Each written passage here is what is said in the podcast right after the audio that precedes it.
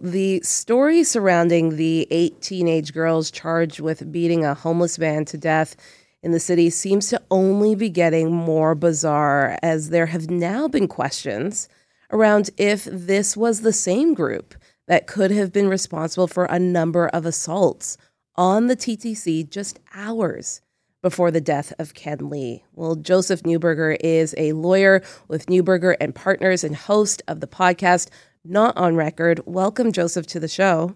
Thank you very much for having me. Everything we say is on record, just for just to let you know, Joseph. That's a good one. I'm sure you've heard that before. Uh, yeah. First of all, what were your thoughts when you initially heard of this horrific story? I was, uh, you know, first thing I thought is where are the parents? Yeah. Um, that was the first thing I thought, and and um, it's shocking because you have a group of uh, young girls who should be doing other things in their lives, like you know, uh, studying, enjoying other activities, being with their family, and they're out um, possibly in the subway doing things, and then attacking this poor uh, man and allegedly killing him. So I was quite shocked by it, and to me, I felt it was a failure of of a system. Um, I didn't see it so much purely as a criminal justice issue. I saw it as a failure of a system. What do you mean by that, failure of a system? So, you know, there's a lot of focus when we have offenses like this. And, and, and if I can just go back for one second, over the last two decades, you know, the rate of violent offenses has been steadily decreasing. So in Ontario, we're at one of the lowest rates we've been in two or three decades. Mm. And what I feel that, you know, it, I feel that we don't invest enough in education and healthcare and mental health and identifying families or people at risk. And um, and there's always the talk with politicians about we need mandatory sentences, we need to throw away the key, we need to do this, and they want to pour money into that system, but not put it into trying to develop strategies to deal with the ideology of crime. You know, what happened to these families? Why are these girls at 14, 15, 16 out doing this, you know, uh, allegedly doing this crazy behavior? That's what, what concerns me a lot. Yeah, no, I agree with you. And I'm sure the parents of these girls are just wondering what went wrong and what happened as well. You know, I wonder, Joseph, you know, we've had a number of guests on this show talking about also the impact that the pandemic has had on young people. And, you know, and, and when you talk about mental health, that's an aspect of that as well. How often do you see cases of girls specifically? Ganging up on someone like this. I mean, you know, I think that's what yeah. shocks a lot of people. Unfortunately, we hear a lot of young men getting caught up in gang culture, but we don't always hear about young girls getting caught up in this culture. It's definitely more rare, but what what doesn't get as much attention is there are, you know, young girls or females that are involved in other type of bullying or harassment activities um, do get mixed up with gangs, um, and so we've actually seen it in our office a few times. And it's usually a similar pattern where they fall into a bad group. Um, they're looking for association with a group that will accept them and they can spend time with, and and they have some camaraderie and a sense of, you know, emotional fulfillment.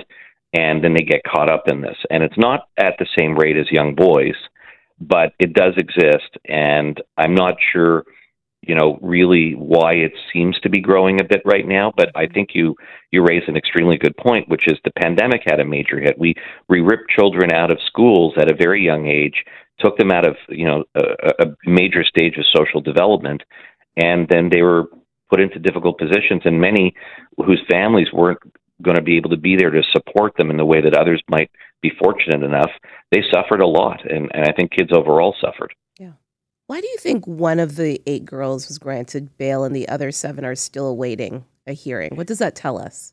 Well, it, it could be a number of factors. So, in a group situation like this, you can have um, two or three people who are really more of the uh, participants and the others who are far more peripheral.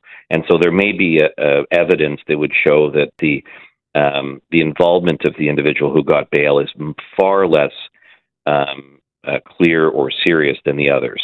So sometimes in an activity like this, you, you, can have a couple of people say, "I didn't know that this person." I'm not saying in this case. I'm just saying, right. for example, I had no clue this person had a weapon on them, mm-hmm. uh, and that was not the intent. And and then there's no evidence that the person who got bail, for example, would be standing there watching or participating in some very minor way, um, but not involved in, in the more egregious conduct. Right. How complex can this case get, especially if these eight girls start turning on each other once yeah. you know a trial is called? So you raise a very good point. So in this case, you might expect one or two to turn into witnesses for the crown. Mm. That may happen. Uh, it will get complex because depending upon the evidence that's available, um, you know, many accused can point the finger at, at, each other and say, "I didn't know this person had a weapon. I didn't know this one did it." If you can't pinpoint who had the knife, who who who are the main players uh, to to commit this horrific act, then the prosecution can become more difficult. And it may be a situation where um, one or two wind up testifying for the crown, or the other thing they may do, instead of trying all of them together as eight people, you can then separate them into groups. Mm. So you could separate them into two fours or into twos and run separate prosecutions and then call, even if they don't cooperate, you can call one against the other in separate prosecution cases. Okay. So is the Youth Criminal Justice Act able to properly deal with this complex case, especially when you're talking about eight individuals who will probably have eight different stories? And as you said, if one didn't know that the other had a weapon, talk to me about the complexity of that with the Youth Criminal Justice Act. Okay, so so I'm glad you're asking this so that people clearly understand. So the Youth Criminal Justice Act uh, deals with procedures and and sentencing for uh, young people under the age of 18. That's all. So the procedure for a trial is still pretty much the same as it is under the criminal code for an adult. Mm. So in this case, um, uh, they will have a right to a trial uh, before a youth court judge, or a trial before a judge and jury, or a judge alone in the superior court, or they could get a prelim, just like an adult charged with murder. So it's the same evidentiary and procedural uh, steps that the prosecution would have to go through if the accused were 18, 19, or 20. Second, um, and I think this is what people focus on more under the Youth Criminal Justice Act is that young people can get away with murder, frankly, mm-hmm. and that's not true either. So, if individuals are convicted of murder, so let's say second degree murder, the Crown can then seek prior to sentence uh, an adult sentence, and they will give notice at the outset of the case but if the person is 14 years or over, uh, they can be liable for a life sentence. Uh-huh. And there is different parole ineligibility. So, as an adult, parole ineligibility for conviction of second degree murder is 10 years. In the case of a person who's uh, 14 years, it could be five to seven years. Um, or if the person was, uh, I think if, if it's 16 or 17 years of age, then the minimum is seven years for parole eligibility.